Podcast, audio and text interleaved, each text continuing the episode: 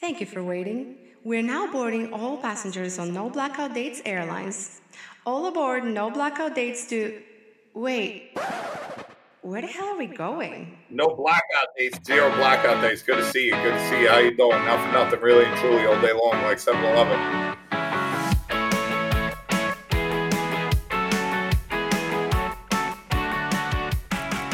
think that there should be like a special zone for indoors people at the base of a mountain? When white people find something that they love, avocados, Christianity, they go fucking ape shit about it, right? They go wild. They want everyone to know. They talk about it all the time. It probably took me having a conversation with you two to be able to feel comfortable saying these things.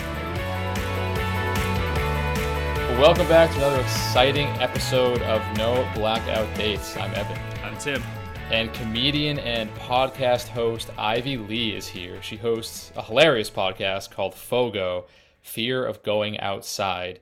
As the name uh, suggests, it's about an indoors person forcing themselves to enjoy the outdoors, which is a subject that listeners to this podcast are all too familiar with. But before we talk to her, we're finally going to get to that exciting news we've been promising for weeks. Tim, you want to do the honors? Yeah, man. Uh, that's right. We are really beyond excited to announce that No Blackout Dates has officially been acquired by Matador Network. For those who don't know, Matador is a travel media site specializing in all things travel, including food, drinking, nightlife, outdoors, basically everything that this podcast has been about since the very beginning. So, Evan, I think you can agree. I know I feel this way, but it's pretty much a perfect fit for us. Oh, yeah. And you might be wondering what that means for the pod going forward and for you. Well, it's all good stuff, all good news. We're going to be getting a new look, new logo, website. Our show format might slightly change. We might sound a little better as we upgrade our equipment. Did I miss anything? No, Evan, I think you covered it. Uh, we're not going anywhere, by the way. Uh, Evan and I will still be the hosts. We'll be here every week, coming out with new episodes, coming out with fresh guests and cool, hot, interesting, and not always covered travel topics for you. Yep, and we will be officially relaunching with Matador sometime next month in September. Uh, we'll insufferably promote the hell out of it once that date firms up, so that's something else you can look forward to. Um, but in the meantime, Tim, should we get into hot takes? Yeah, yeah, let's do it, man. I got a good one to start off for you today. Uh, what exactly is the difference between Holiday Inn and Holiday Inn Express? I don't think we've gone. I think it's been the last like seven episodes, and you've always given me a question about Holiday Inns or chain hotels. Uh, what is the difference between Holiday Inn and Holiday Inn Express? This is actually funny because I was just having this conversation with someone like yesterday. The difference is I think little little known fact. People don't realize this. At least I didn't until like last year. Holiday Inn Expresses are way nicer. Did you know this? You know, I've always kind of suspected it, but you think with these chain hotel brands, you, they put the express next to it. You assume with that word, it's going to be more of a like quick in and out. You're only staying for one night and then you're going to the airport. So why bother with all the nice amenities? But they do seem to be nicer. No, that's just to scare away people who aren't in the know. So Holiday Inn Expresses are the new Holiday Inns. They're, I mean, I don't know, I can't say for sure if they don't build any traditional Holiday Inns anymore, but they're all they're newer. They have continental breakfasts. They've got updated uh, pool areas, mostly with hot tubs. Whereas the original Holiday Inns, just standalone regular Holiday Inns, do not have continental breakfast. You have to. They have a restaurant where you have to pay for breakfast. Imagine that concept in a chain hotel, paying for breakfast. They do have a restaurant that serves dinner. So I guess that is you can consider that an amenity if you really don't want to walk two steps next door to the Ruby Tuesday. But they have more outdated um, pool facilities. In my experience, they don't usually have hot tubs. The pools are older. It's just something that I've always wanted to clarify because I've always suspected what you just confirmed. And I, I'm a big Sheraton guy now. I just stayed at the Sheraton downtown Denver last week, and it was amazing. You would never think to brag to your friends like, "Hey, uh, gonna ball out on a room at the uh, Holiday Inn Express. It's super nice. The lobby is basically a co-working space, which is right up my alley. So, do you like co-working spaces? Do you like those? I do, man. I, am a fan. Huh. I'm a fan. you learn something new every day. Right. All right. Well, my hot takes for you are going to start with a carryover from uh, a topic that we started to discuss last week, but we never really fleshed out. The question is, what is your earliest memory? My earliest memory, I believe, is me being in the basement of my parents' house in Burke, Virginia. Uh, I don't know what I was doing. I was probably about three, and only the only thing it's like a still frame memory, like as if the memory itself is a photo of just me in the basement by myself, an unfinished, bland basement. But there's an audio clip with the memory of my mom answering the phone upstairs. Like I can hear my mom answering the phone. Interesting. Uh, and saying, "Hello, this is So Liz." you're just alone in the basement as a three-year-old, a finished or unfinished basement. An unfinished basement. so you were just standing in your unfinished basement alone as a three-year-old. Were you an emo child? Were you particularly like kind of like dark, introspective? No, not at all. But I was very, very energetic. So I imagine my my mom probably put me down there so I could run off some energy and leave her alone. I thought that your first memory was going to be uh, this feeling of impending death as your parents pushed you down a ski slope at age five. Uh, That no, that, that joke we'll will become we'll- clearer once you guys listen to the interview. Yeah, we'll get into that later. But no, that that's later. Uh, but yeah, that's my first memory. What's your first memory, Evan? Mine, uh, unsurprisingly, it- has to do with food. Uh, so I think my first memory is in preschool. I don't know what age preschool is, but it's preschool. I remember my preschool classroom. For lunchtime, we would get there wouldn't be a cafeteria that we would like go to and sit. We would order off a menu. So every day we'd get like this piece of paper that was a menu, and it had like two options on it. It would be like macaroni with ketchup or like I don't know, Pop Tarts. And we had to pick which one we wanted and that and then we would receive that for lunch. Like that's what we would get brought into the classroom for us for lunch. We'd sit there at our at our table and we'd eat it. And I thought that was so cool getting this menu of food delivered because at home I didn't get a choice. I sat down. My mom made me whatever I was gonna, what she was making for dinner, and I had to eat it. That was that was that. In school, though, I got a choice of two options, and that sense of freedom and just endless possibility. By endless, I mean two options. Kick-started my memory for the rest of my life because that's the first thing I remember ever was looking at that menu in preschool. Huh. Well, that's a cool memory. I, it's funny that we both have these memories of the same period of life, kind of. Although yours is a little more clear and actionable. But I, I've always thought that I was unique in having a memory that early, but maybe I'm not. I yeah, I'm curious what like the earliest someone's earliest memory is. Like, if do you think anyone remembers? I thought you, I was really hoping Tim that you were gonna say. Uh, I was like, oh, what's your earliest memory? You're like being born. Nope, nope. I'm not that hardcore. Remember every second of it. Being born, loved it. Amazing experience. Highly recommend. So next question for you: How do you solve food waste at restaurants? So restaurants, people don't finish their food. They shove it in the trash. The waiters do once once the people leave. I don't know what happens to it after that. I guess some restaurants will give it to like a like like animals on a farm or something. But is that really the best way to handle food waste and excess food? Just giving it to animals. Like what else can? How can it be repurposed? What can we do to solve food waste at restaurants? Because it kills me. I die a little inside every time I see a pizza at the table next door, and there's two slices left, and the people got up and left. They didn't take it to go for some unspeakable reason, and the waiter just comes by, takes the takes the leftover pizza, throws it away. Kills me.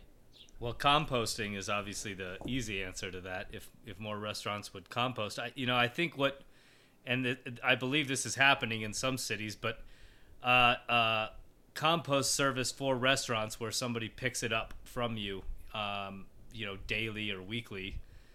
That seems like a good way forward there. I imagine there's a cost there that nobody wants to pay for, which is what's keeping it from happening. But that seems like the answer to me. The other thing is that at least in you know a lot of western countries the us in particular the portion sizes are so large nobody's ever going to eat the entire meal you know at least not always uh, whereas if you're in one thing i particularly remember about being in indonesia uh, of, of other places is that the portion sizes were very small. I always finished my meal, which I usually do anyway, I think, but I always finished it. I was satisfied, but there was never any leftover and no waste. Yeah, I don't want to talk about small portion sizes because that also kills me a little bit inside. But I, I have I my my solution to this. I don't know if I've told you about this yet, Tim, but I don't think I've shared it on the podcast. Is my restaurant idea for a restaurant called Waste Not Want Not, alternatively known Is this as dumpster diving. Go ahead. I was gonna just clarify that this is different than your restaurant idea where you order food for some random other person. Nope, this is a different idea. Okay. It's gotten about the same reviews though. So, this idea, dumpster diving, basically, the restaurant has two sides. There's a left and a right when you walk in. The right side of the restaurant, you walk in, it's a regular restaurant. You sit down, you pay your you pay whatever the normal amount for the re- for the food is, pay like 13, 15 bucks. And you eat, you leave, that's it. Normal restaurant. The leftovers on that side of the restaurant of dishes that can be easily segmented buffalo wings, mozzarella sticks, um, pizza, quesadillas, things like that. Easily segmented food. The leftovers, whatever is remaining, so not like soup, not salad, nothing like that. Those leftovers get transferred to the other side of the restaurant, the left side of the restaurant. They get put on a, a buffet table on a, on a constantly rotating basis. So new food's always coming in. If you want to eat on that side of the restaurant, you pay $5 and it's all you can eat. Sit there as long as you want, eat as much as you want. That's the stupidest thing I've ever heard in my life. I mean, How, and how, how is it stupid? well, first of all, people are just gonna mess with the food that they're gonna leave to go over there. You're gonna have some asshole that's gonna like spit on the pizza, or they're gonna put acid on the pizza. Like, it's gonna take less than a week before some terrible situation happens with the food on the left side, and somebody gets sick, or somebody is like having an outbreak. You know, like something is gonna happen. But you're signing up for that, Tim. You know, you're paying five bucks. You're signing up for that. Five dollars, all you can eat. Who's gonna pay five dollars? Who is gonna pay for that though? Drunk college kids? I don't know.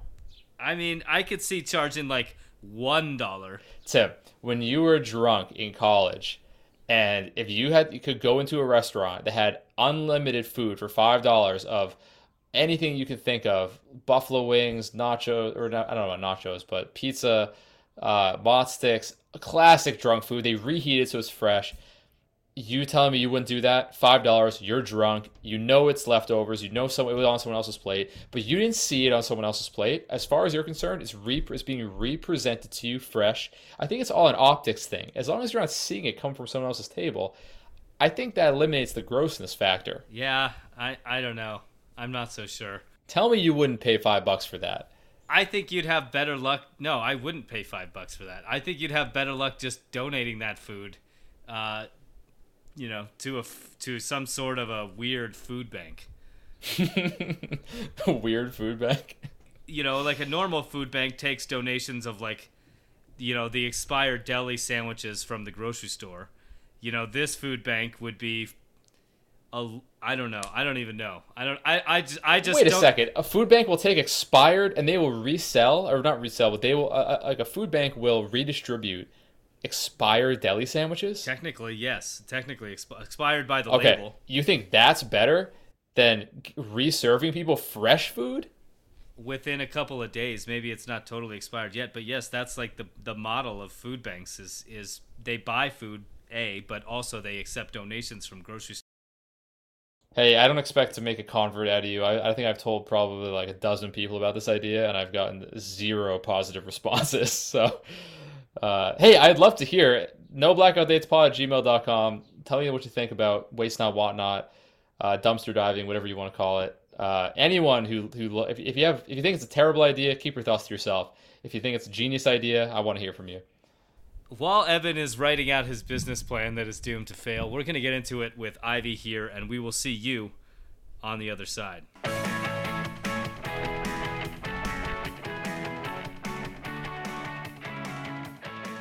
Ivy Le is an Austin based comedian and host of the new podcast Fogo Fear of Going Outside. It's the newest podcast series from Spotify's Sound Up program, and it's already making a splash in the ratings, ranking in the top 50 of Spotify's culture and society podcasts. Ivy's also a writer, actress, advocate for immigration and civil rights issues, and maybe even more importantly, a huge advocate of the great indoors. Ivy, thank you so much for being here. I am so glad to be talking with a fellow avid indoorsman. I I'm really excited for this actually because the theme of your podcast has been a constant point of discussion on our show and an issue where Tim and I diverge pretty heavily. So, um, Tim, wh- why why do you like the outdoors? Well, I grew up in Colorado, and it's basically been my my life since I was a little kid. Uh, they kick you out of Colorado if you don't like the outdoors. They they excommunicate you. You're not allowed to live there. It's almost that bad. It's just hard to it's hard to make friends here, honestly, if you're not into it, because that's what everybody's doing. So there's not a whole lot else to do. So it peer pressure, culture. I would say peer pressure for sure if you are moving here from somewhere else. Growing up here, it's just kind of the culture. It's that's what, you know, my parents had me hiking. They had me on skis by the time I was 5. So it's just kind of what you do. It sounds kind of aggressive as a parent, like 5 years old pushing your kid down a mountain on skis like you're like screaming, I don't want to go, I don't want to go, I don't want to go, and your parents like, no, you live in Colorado, you're gonna do this. Abuse so sounds like I don't know, yeah. sounds like abuse to me. It's exactly that's the, that's the word I'm looking for. That's what I've been looking for for the last like year. I've been doing this podcast, like about camping, hiking, this whole thing. What is that word that this that encompasses it all? Just abuse. It's all a cycle of abuse. Uh, this is probably the right episode to drop this knowledge, so I'm going to do it right now. That so Ivy, you're probably not aware. Evan is aware, but I'm a, I'm a month and a half away from becoming a father, and I fully intend on having my daughter on the mountain by the time she's three. Wow, Tim. Yeah, I have two children uh, myself, and I would never uh, do that because I I value their bones like a lot. You're you're you're out. You're gonna be out there learning how to swaddle your baby into a little cocoon so that they can sleep, and then you're like, "Brooke, down the mountain you go." Yes, I mean we'll start easy, you know, and they have the uh, they have the leash skis, you know, now so that you can go on the bunny slope with your toddler or whatever, uh, and you're kind of a foot away from them the entire time. So we'll see. Of course, if she's not into it, we're not going to keep doing it, but I do plan to introduce her. That was my next question: is what if she says like, no, I don't like this, I don't want to do it. Like, how much are you going to force it? Because she's absolutely going to say that. Right. Yeah. Like and if she doesn't, she's kind of a psycho, a three year old, like speeding down the mountain on skis, has no idea what she's doing. If she likes that, that's a little concerning to me, Tim. I don't know. We'll see. It's either that, it's either psycho, or she's going to be the next Lindsey Vonn. I don't know. We'll see. So, Ivy, as an avid indoors person, what inspired you to start a podcast about finally venturing into the outdoors? Why bother with the outdoors at all? Because I'm obsessed with nature shows.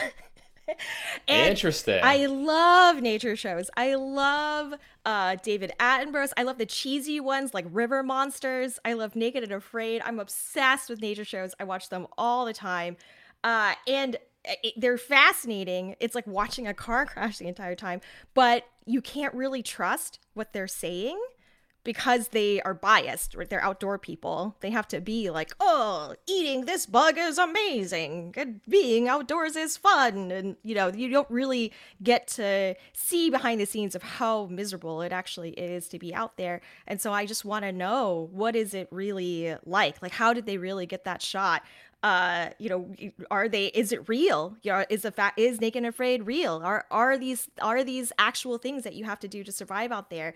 Uh are they do they have are they doing things kind of behind the scenes to to to make it work? Are they actually able to survive these things? I just want to know for myself. And because there is no outdoor show kind of with an, a skeptical perspective i didn't see any other way to find out without just doing it myself so, is there an aspirational element there? Like, do you think that you would ever one day parlay this podcast of yours into an outdoors show for non outdoors people, really peeling back the layers, showing people what goes on behind the scenes, how miserable it really is? Uh, I would love for it to be a TV show, but I definitely do not want to be outdoor girl for the rest of my life. I think my goal is to become famous enough that I will eventually get paid to do something I actually want to do someday. Which is staying indoors. something indoors. Yeah, I would love to. I would love to be on a luxurious set about like food or about like fashion or about just like anything indoors. That would be great. It's it's funny. It, it strikes me as uh, your love of outdoor TV shows is like someone who hates cooking or doesn't know how to cook or has no interest in cooking, being obsessed with cooking shows. I think that that does happen, but I think it's very human. We call it the rubbernecking effect. You know, when there's a car accident, a lot of the traffic isn't the car accident. A lot of the traffic is people slowing down to watch the car crash, right? You don't want to be in a car crash, but you absolutely want to see what is going on in there. And I think that's how I feel about them. Okay, so you don't want to be camping, but you want to see other people suffer while they camp. But now you've decided to venture out yourself and do this stuff in person and see what it's all about. I, it, it, it did turn weirdly into an anthropological study on how it, it you know something that I love about travel is that you have I like to go to places that there is no other way for me to understand how they see the world unless I go and try to live like they do and in their shoes and in their language like day to day. Just not not the fancy tourist stuff just the day to day of what is it like to grow up here to become a parent here to be a child here to work here to live here to vote here. What would that be like? Because when something is so ingrained in your culture you can't articulate it to tell somebody else. It's really hard for you to understand to a point that, that there are people who see the world differently from you do when something is just so ingrained as to be a presumption you can't articulate it and i think that that is something about outdoor culture is that you can't they can't explain to us why they're there and what that they see about it they can't articulate it a lot of people who listen to the show are outdoors people literally did not know that there are people who are indoors people. I don't think Tim did until he met me. Is that right, Tim? Am I right? I think they're yeah. I, I mean, to an extent, yes. I think that, for example, in, in a place like Colorado, like I am not among the legion of like the most hardcore outdoor people. But if you put me somewhere where that's not part of the culture, I probably would be that person. And I think that if you were to go deeper than my interest level in Colorado, yes, you would find people that have literally probably never been friends with somebody that doesn't spend every free moment doing something outside. Exactly, and I experienced this firsthand because I lived in. I'm from Massachusetts and currently in Massachusetts, but I spent uh, the last year and a half in Colorado and definitely saw this firsthand. Every single person I met, uh, every weekend, it was like, let's go on a hike, let's go biking, let's go camping, let's do this, let's do that. And I was like, can't we just like hang out at the bar and get mimosas and brunch and just chill like normal people? Can't we just do that? And everyone's like, but it's such a nice day. It's like there's not it's not raining, the sun's out. I'm like, does that mean like does that is that oblige us to go on a 14er hike for 17 hours? Like, no, it shouldn't. But for them, it does. And yeah, so I, I got to see firsthand Tim's Tim's Tim's way of life and his world. And it's it's a, it's a scary place, Tim. It's a scary place. it's wild. It's it's it's fascinating. Uh, it, it was like there's a there's this nature show because I'm obsessed with nature shows. There's a nature documentary called A Human Planet where they go and explore uh, how people live in different uh, like people who live near water, people who live near the woods or whatever, and explore all these different cultures. It was like visiting a completely different culture and the things. I don't want to be. Uh, a clickbaiter, but the things that you learn about outdoors people will, will surprise you. Well, I, I'm curious because this is something I always think about. You know, when I'm taking like I took Evan camping for for the first time last summer, and I feel this way when I'm with you know other people that aren't as into it as myself. Is that I think that there's a an intimidation factor. Like if you if you've never camped before and you're going camping with a group of people that have been camping their entire lives, there's got to be an intimidation factor there that to me seems like that might be part of the non-interest in pursuing these activities is because you you haven't yet seen through the barrier to what's on the other side and seen how actually like friendly and open the community is. Do you find any truth in that? Absolutely not. I think the community is not very friendly and not very open. Uh, I think that it's not one barrier of intimidation. The barriers are not merely internal at all, although that's part of it. It takes me 10 episodes to get to the campsite, Tim. Yeah, so you talk about camping a lot on your show, and you and your you know process of how you prepare and how you uh, how it went down when you actually were out there. What was some of your most standout experiences? I think what really shifted for me was when I met Rocio Villalobos, who is an indigenous outdoor activist. She grew up on the east side of Austin, Austin, Texas. That's where I, that's where I live. It is the most racially segregated city in Texas. It is the most economically segregated city in the United States of America, and it pretty much is split east-west. Uh, it has a very, very recent history of redlining. There's a lot of reasons why it's kind of divided socioeconomically and racially east west.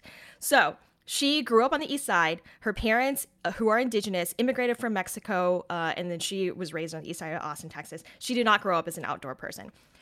It there are there's a lot of reasons. It's family history. I mean, her parents like literally to. Her parents spent way too much time outside. They had to walk across the desert to get here. Her father was a farm worker who spent a lot, way too much time outside. You know, so so, so she did not grow up that way she found it later in life and she's explaining to me on this hike where it, it was flooding it had it was the trail was actually closed because it had flooded and we just kind of ignored the sign because that's what everybody else was doing and she explains to me that my family's history of migration was similar to the fact that as an indigenous person her relationship was with the land was forcefully severed and my history of migration, my parents are refugees from the Vietnam War. My history of migration also severed me with a relationship with the land. And that blew my mind. She said, The reason why I don't feel comfortable out here is because this doesn't feel like my land. And there's lots of subtle signs that tell me that. And for her, not so subtle signs. There are signs like the Historical Society here. There are literally plaques about this settler was accosted by Native Americans, but persevered, you know, but persevered so that his descendants could donate this land to the city to make this playground or this preserve or whatever, you know, it was. And they never talk about what happened to the person who was living here before when they settled this land, right? The plaques never say anything. So there are literally signs that would tell her, like literal signs that tell her as an indigenous person, she doesn't belong outside here. And she's telling me that even if I feel that way, there's a reason why, that there was a time and place where my ancestors did feel perfectly comfortable outside, but that that is just not the you know maybe the temperature like these are not animals and plants that i am familiar with because like we just got here in 1980 so of course i don't feel at home here but just because you don't feel at home here doesn't mean that you can't rewrite that history by making yourself at home here and going through the uncomfortable feelings and going through the terrible things about being outdoors so that future generations also feel can feel comfortable wherever they are on earth should we have a, uh, moment of silence for that settler who was accosted that one time? he got a plaque. I think he's he's fine. Absolute travesty. Uh, well, you've you've called uh, you refer to camping as a white people thing, and I would tend to agree. And I would want. I think it's worth unpacking that a little bit more because we're on the subject. Yeah, I feel like that's kind of Tim's job here. Tim, I can't see you on this video, uh, but because you made him go camping, because you made your friend Evan go camping, I'm I He is white. Okay, yeah. I I am white and I I wouldn't I wouldn't disagree with that. I think that it is it is very true and I think it is a very I mean not even just white. I think a lot of outdoor activities, particularly things that are expensive like skiing are a very privileged thing to be able to enjoy. Um, and I, I think that that is certainly a barrier that, that needs to be addressed. Right, it's kind of ridiculous. Like, why should pretending basically to be homeless be so absurdly expensive? Yeah, let's rebrand camping as just pretending to be homeless. I think more urgently, I want to rebrand hiking as just walking. Let's let's unpack hiking a little bit right now because that's that I think comes up more and came up more when I was in Colorado than camping did. Hiking. Talk about some of your recent hiking experiences, if any, and what your thoughts on hiking are. I uh, do not have any recent hiking experiences because it's it's not the kind of thing that I like spend my free time doing, right? I do it. I did it for the show, for the entertainment of others, and it's not. And I think kind of for me to make a nature show from the indoor perspective, I just had to get over this initial hurdle of going on hikes and camping. And what I kind of concluded was that it's not that great. It's not as great as everybody says, but it's not as dangerous or terrible as I thought it was going to be. So it's just kind of meh do it or don't do it. Or meh, if you're curious, go for it. If you're not curious, that should totally be okay. But hiking is like literally just walking. So the last time that I'm gonna start calling whenever I have to walk to a bus stop, like I'm just hiking to the bus stop. So my last like hike, if we're gonna rebrand it as walking, is when I walk to the boba tea place called Coco's Cafe. That's like behind yeah. my house. I I hike to it. yeah. Yeah. It's like, oh, what's your what's your elevation gain on that? Uh, like six feet. Yeah, it's real rough, rugged terrain, rugged pavement terrain. It is really rugged. I I think it's like I want to try to figure out, and Tim, I'm sure will be helpful here. What is the? I mean, no one should be judged for not hiking. No one should be judged for hiking. People can do whatever they want. But what is the appeal? What is the, if in fact it is just walking, what is the appeal and the the draw and the addiction of hiking? I mean, if you want my perspective on that, like I view it as a form of exercise. Uh, and I so I have, you know, I include hiking and other things like that as part of my personal fitness routine. Um, and certainly there is an adventure part to that that I selfishly like to be out exploring a new trail and then being able to talk about how I did that. Uh, that is certainly part of it, and I think that people that would deny that are lying. You know what indoor people do for fitness? This is a pop quiz, Tim. Do you know what indoor people do? Run in place. no, I don't run in place. So these are just like indoor things. I love to go salsa dancing. Obviously, the pandemic has made that extremely difficult. I love to go salsa dancing, which predominantly takes place indoors and at night when it's not hot. I when I need a walk, when I go, uh, I go shopping at TJ Maxx, where you do have to do a lot of walking and like kind of digging through and touching. You hike through TJ Maxx, yeah. I hike through TJ Maxx. That's exactly what I do. Uh, I like. I think a long time ago, back when malls were a thing, I think that was half the reason why mom would just make us go to the mall was so that we would just, you know, her little kids would burn off their energy having to walk basically three miles to get from place to place, you know, around inside a mall or under like roofed Yeah. garages. And if you get hungry in a mall, you don't have to reach into your like wet backpack and pull out some grapes in a Ziploc bag. You just go into the Annie's pretzels and you just grab a gigantic pretzel and some frosting. or yeah or you know i always have snacks on me anyway that's something i found really fascinating you know how every culture usually has a food like they have a, a cuisine right outdoor people have their own cuisine Absolutely, they do. Yeah. It is fascinating. It's like they're like we're gonna go back into nature but they literally i saw at the uh, the nature store there was like a there would be hiking snacks like a dehydrated mango. Like they take a mango like a regular piece of fruit that ha- that that is encompassed in its own packaging and they dehydrate it and smush it into a strip like a thick adult fruit stick or something fruit roll up but smush in a stick and then wrap it in plastic and sell it to you for like seven dollars at the checkout counter at the nature supply store What they don't tell you is that that mango used to be a regular mango, and then the mango went hiking, and that's what the mango looks like after a full day hike. It just looks like all shriveled up and gross and dead. They shell they like i guess like hikers are worried about the weight but they they hikers really like nuts. I can't eat nuts because i'm allergic to nuts but they will shell they will sell them pre-shelled nuts in a package in like a plastic package to take on their hikes and then mix it in with other things and they call it trail mix. There's a, a very blatant hypocrisy in that outdoorsy people uh, tend to be the same people that are, you know, harking on about climate and uh, sustainability all the time. Yet then you go to the store and you buy all of this crap that's wrapped in plastic and is processed and is not grown organically, and you then take it outside and you cook it over a campfire uh, when it's in essence the least natural thing you could probably be eating.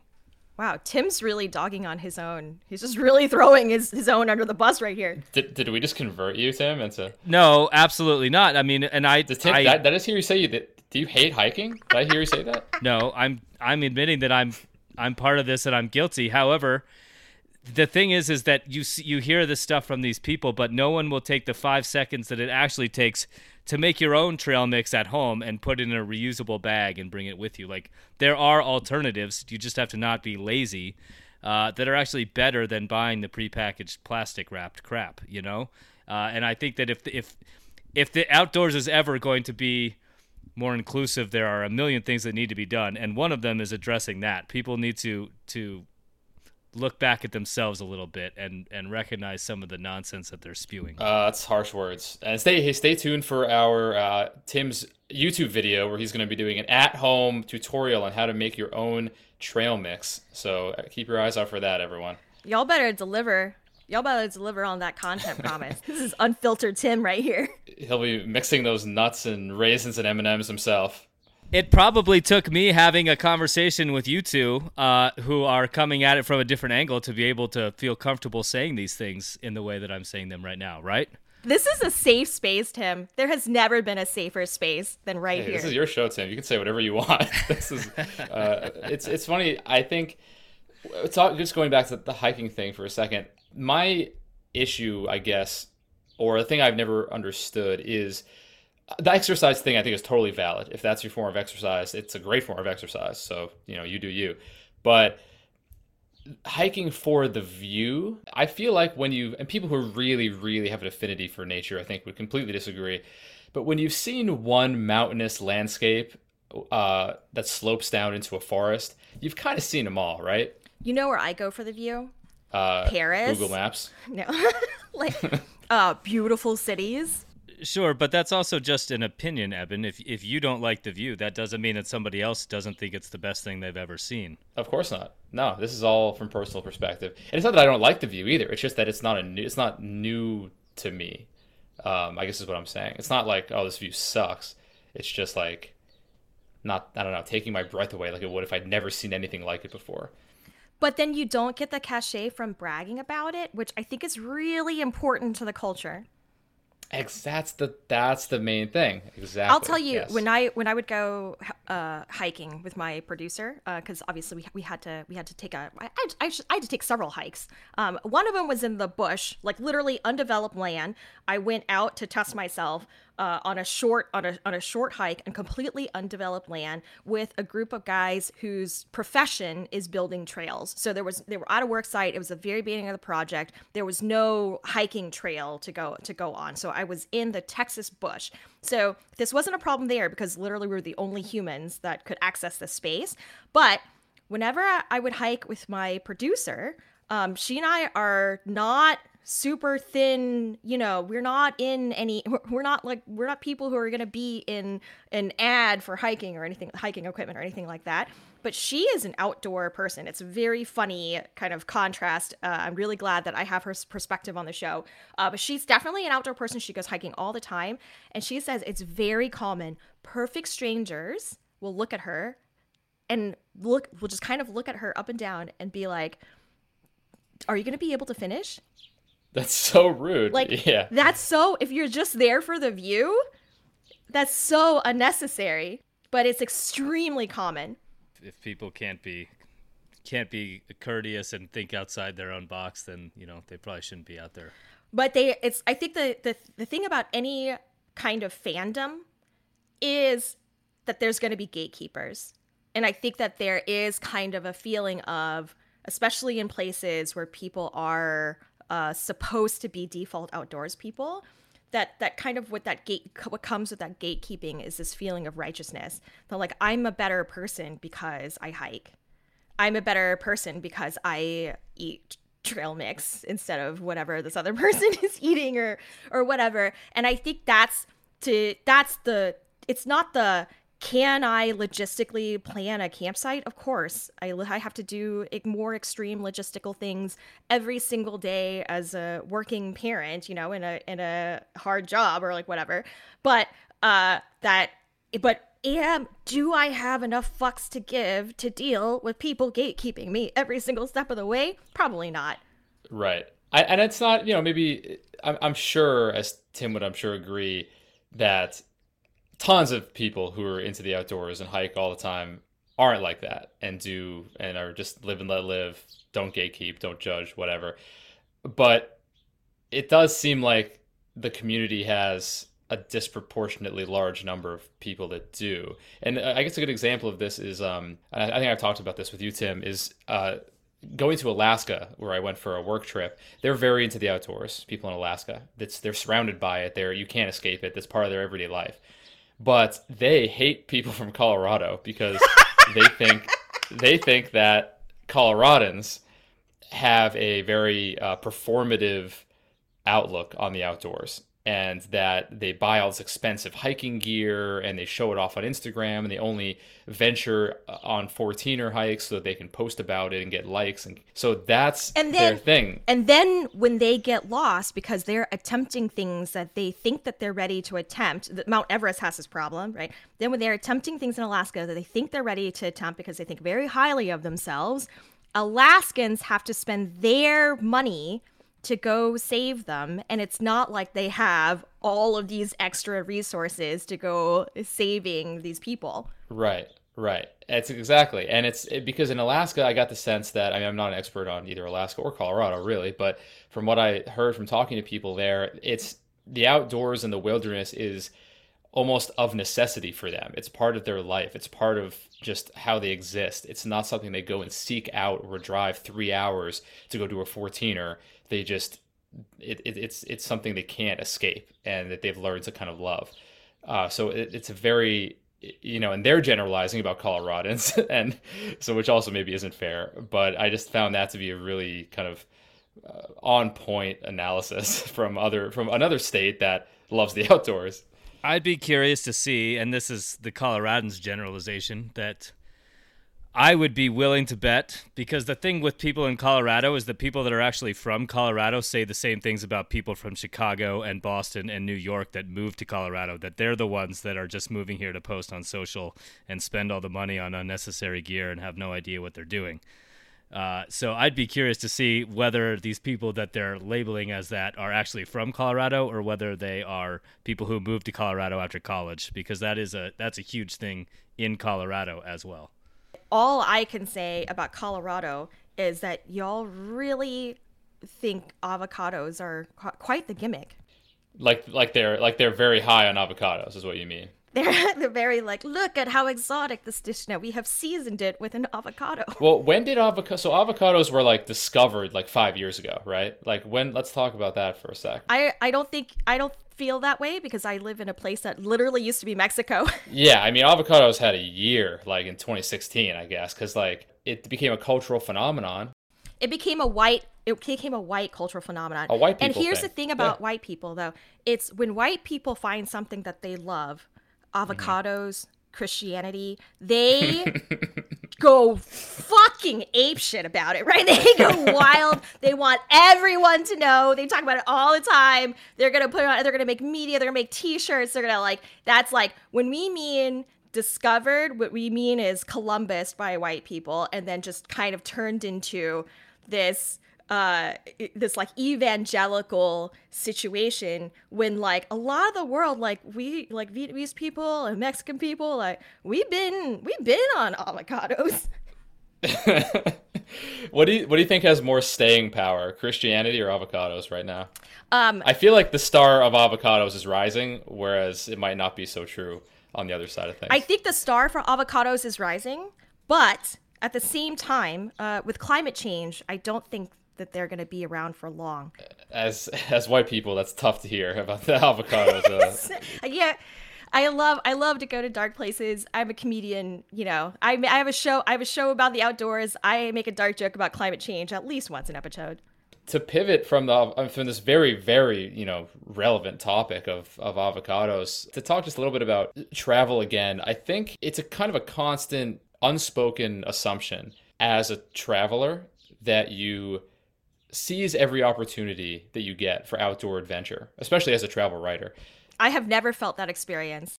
so you don't feel that there's an expectation or any kind of pressure external pressure to do a popular local hike or to climb a thousand steps to a lookout to get a view you don't you don't ever feel that I, I did feel this pressure one time and it was very wrong.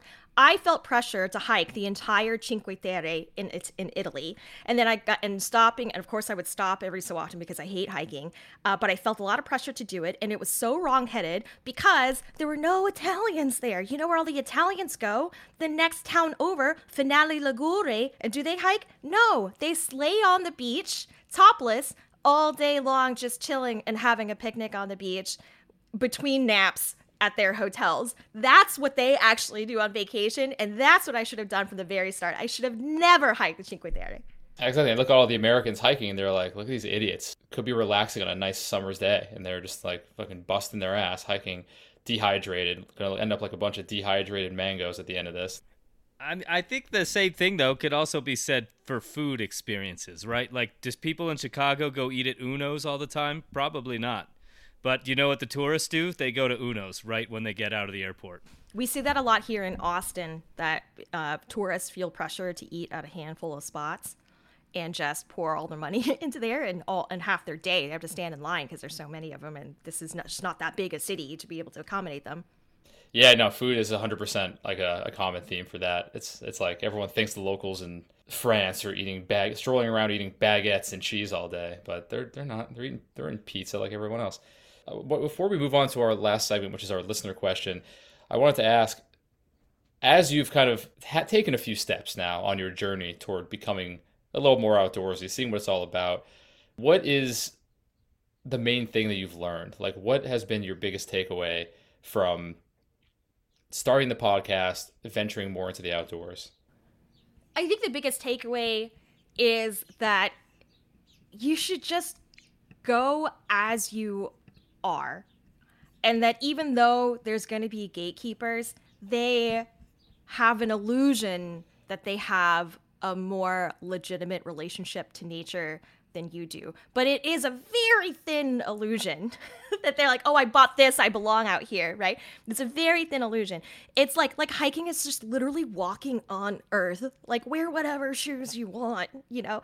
Uh if you like to eat this kind of food, then take it on your hike. Go camping with it. Like who cares? Like there will be you know, there's this TikTok theme that when you're a person of color, you're never truly alone because there's always a white person in your business. They may be in your business, uh, and at yeah, it, that that that does happen out there because 77% of visitors to the national parks are white. So you can just anticipate that when you go into these spaces, especially if you're a person of color, that there's not going to be a lot of other people out there with you uh, that look like you, and there's probably not going to be a lot of other indoor people who are accustomed to the indoors out there, you know, with you. But that just because let them think whatever they think whatever your relationship with nature is when you go out there, whatever you're wearing, whatever you like to eat, however you like to move in that space is perfectly valid. The earth does not care. It's literally just like air out there. Do you think that there should be like a special zone for indoors people at the bottom of uh, at like the base of a mountain so that when you come back from a hike it's like designed to allow indoor people to decompress. Like it's it's low light. It's kind of like a dark room. There's televisions. There's like leather chairs. It's just a place for like just like some zones with air conditioning and yeah tacos. Yeah, that's a that's a that's a good business plan. I, I mean, I would I would say that before we go, I I uh, it's been incredible, Ivy, hearing all of these perspectives, and I I think that you know these gatekeepers to me it, it reminds me of like the sixth grade bully that just can't get over his own insecurities and so he has to try to parlay those onto other people that are just trying to live their lives. Uh, that I, i'm curious if you see any relationship there because that's what has come to my mind a few times during this episode it yeah you know what? I hadn't thought about it that way before but that makes sense. Uh, but the insecurity is not unfounded, right? Like we were talking earlier about kind of our historical, um, you know, I, I, I learned a lot about the land back movement from interviewing the people I've interviewed and trying to explore what it means to be outdoors and what the outdoors actually even is. And there's a movement to restore land, particularly the national parks, to the indigenous nations that they belong to in the past that were just that were reset that were taken from them, right? And there's this uh, the insecurity I think is kind of based on this idea of this myth that this land is wild like if we took it if we took this land and it wasn't really wild to begin with but we said that it was wild to justify taking it right it was been it had been shepherded. The reason why there were so many woods when the settlers got here is because there had been very intentional stewardship of this land for 10,000 years. But if we have to if we've all kind of in for a penny, in for a pound, we've all decided that we're going to pretend like this land was wild and that we were justified in taking it. Well, now we have to really kind of trump ourselves up and really pretend, right? Really make everybody think that like we really belong out here and know what we're doing and that that's, you know, I get it. That there's that there's a very real reason for that insecurity that leads to all this gatekeeping. But like, come on, guys, the jig is up. So it's always kind of been about bullying bullying people off the land. Yeah, they, that news kind of a large part of it. Yeah. Well, uh, we're going to get into our last segment here, which is listener questions. So we usually source questions from listeners and pick one that's appropriate for our guest and then get your thoughts. So this one here, today's question is I live in Utah and have always felt like a fish out of water. Every weekend, my friends get up at 6 a.m. to go mountain biking or go Oh for a my six God. hour a six hour hike. Meanwhile, I just have zero interest. They used to say if I tried it, I'd like it. Well, I tried it and I don't like it. And everyone out here is exactly the same way. I love my friends, but should I move? Yeah, I should definitely move. Yeah, yeah, you should move. That's my advice. Just just move. Yeah, I'm kind. I'm like kind of joking. I live in a place like that. I live in Austin, Texas, right? Um, and I think the outdoor people are very loud about it, but that doesn't mean there aren't indoor people where you live. They're just not loud about it. They're just, they're just indoors. They're harder to find, you know? Right, they're just indoors. They're not like putting stickers about it in their cars. They don't have bike racks. They just have normal cars and they just eat normal food and they're just doing indoor stuff. Uh, so, you know, take your time. Like, you can have, you can be friends with these people the other six days of the week. And then on that one day a week where they all get up at 6 a.m. to go do the thing, I think you should sleep in. And when you wake up, go get brunch with some indoor people. How do you find indoor people? How do you meet indoor people? Because, like you said, outdoor people are more. Uh, they're more accessible. They're more. Uh, it's easier. You on a hike. You could do, do like a do an outdoor yoga class. I don't know. You go. You find a camping meetups group. You, they're easier to find. How do you find an, an indoor friend group? I think something that uh, that you need, you know, is just kind of the balls to be alone for a little while if you want to go make new friends. Because if you go out and you're with kind of a gaggle of your friends, it's going to be really intimidating for somebody to kind of break into that. But I think it's really true that people are starving for friendships. People are starving for relationships. Everyone complains about how hard it is to make friends in a new city when they go to a place that uh, that's after college, you know, as an adult. And so I think you can just have faith that there's a lot of people in your town who are looking for you and feel exactly the same way you do. You just have to go do things that are authentic to yourself, and you'll find them. Tim and I are big fans of going out alone, especially as as, as travelers. So fully endorse that. The other frequent uh, thing we discuss on this show is the always exciting activity of dining alone. We we have friends. We promise. I believe you. Anyway, my advice: just move. Just move away from Utah. Just do it. But Ivy, thank you so much for being here. Where can people find you and your podcast? You can find my podcast Fogo, Fear of Going Outside, for free on Spotify or anywhere that you listen to podcasts. And you can find me on Instagram or Twitter at Ivy Le with one E. The phrase all spelled out, like I V Y L E O N E W I T. You know what I mean? Like, sorry, I misspelled that, but Yeah. you know what I'm saying? Like the phrase all spelled out. yeah, we got you. We'll have the link in the in the show notes. Uh, yeah, people. I would love for people to slide my DMs because I obviously am not famous enough to be allowed to do anything I actually enjoy doing as entertainment. So yeah, I would love to hear what people think about the show. All right, slide into our DMs. Let's make Ivy famous. Go outside, stay indoors, do whatever you want to do. We will see you later, Ivy. Thanks again. Thanks, guys.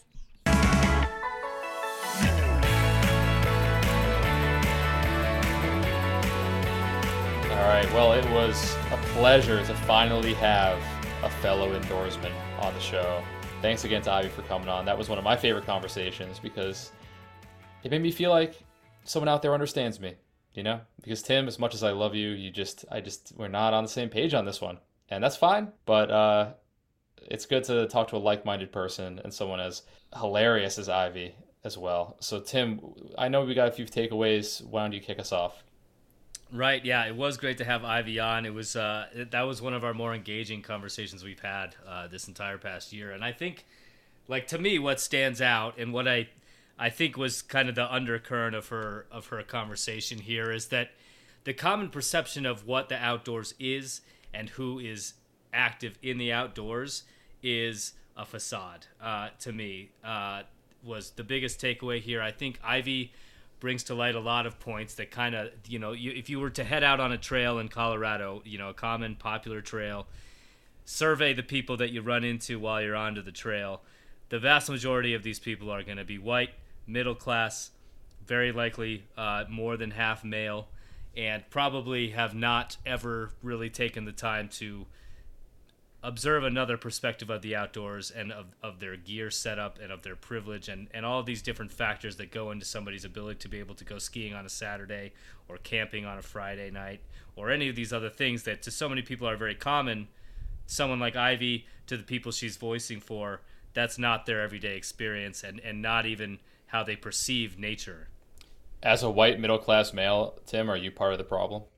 Probably, yeah. I mean, I, I like to consider myself to be welcoming and, and open, but I'm sure I'm part of the problem. I'm I I am that. I am somebody that has lived in Colorado my whole life and you know, considers myself to be an outdoors person, but I I don't I mean, what have I done to make the outdoors more accessible? Probably nothing.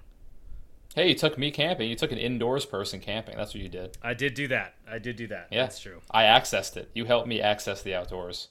The best thing that I got from talking with Ivy here today was the concept of the gatekeeper, gatekeeper because being a middle class white male in Colorado, that's not really something I ever had to deal with. Like, have I felt that, oh, there are people that think they're more badass than me, yada, yada, yada? Sure. But have I ever had somebody that has made me feel bad for being out on the trail? No, I haven't. And, and certainly not in the way that she has, and that I'm sure a lot of other people of color have. So, So you're not considering becoming a gatekeeper? no.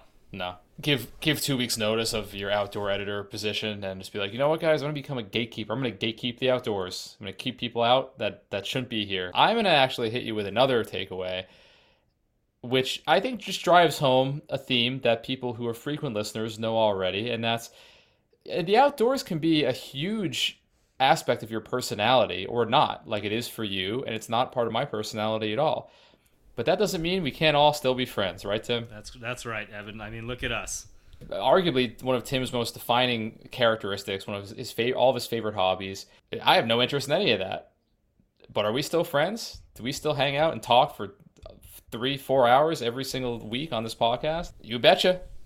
Yeah, can we do we do we still like every time there's a work retreat or any kind of a meetup, do we h- hang out in an Airbnb and watch Blink 182 videos for hours on end? Absolutely. Exactly. So just because you know you might have completely different opinions on the outdoors, that doesn't mean you can't join together in annoying all of your other friends by watching relentlessly videos of live Blink 182 performances for six hours on end. The 90s have not died. That that is the big takeaway here. We're gonna sign off for now. Thanks again for listening. Make sure to subscribe, leave us a five star review and a comment. Let us know what you think. Send us an email to noblackoutdatespod at gmail.com. We'll see you guys next week.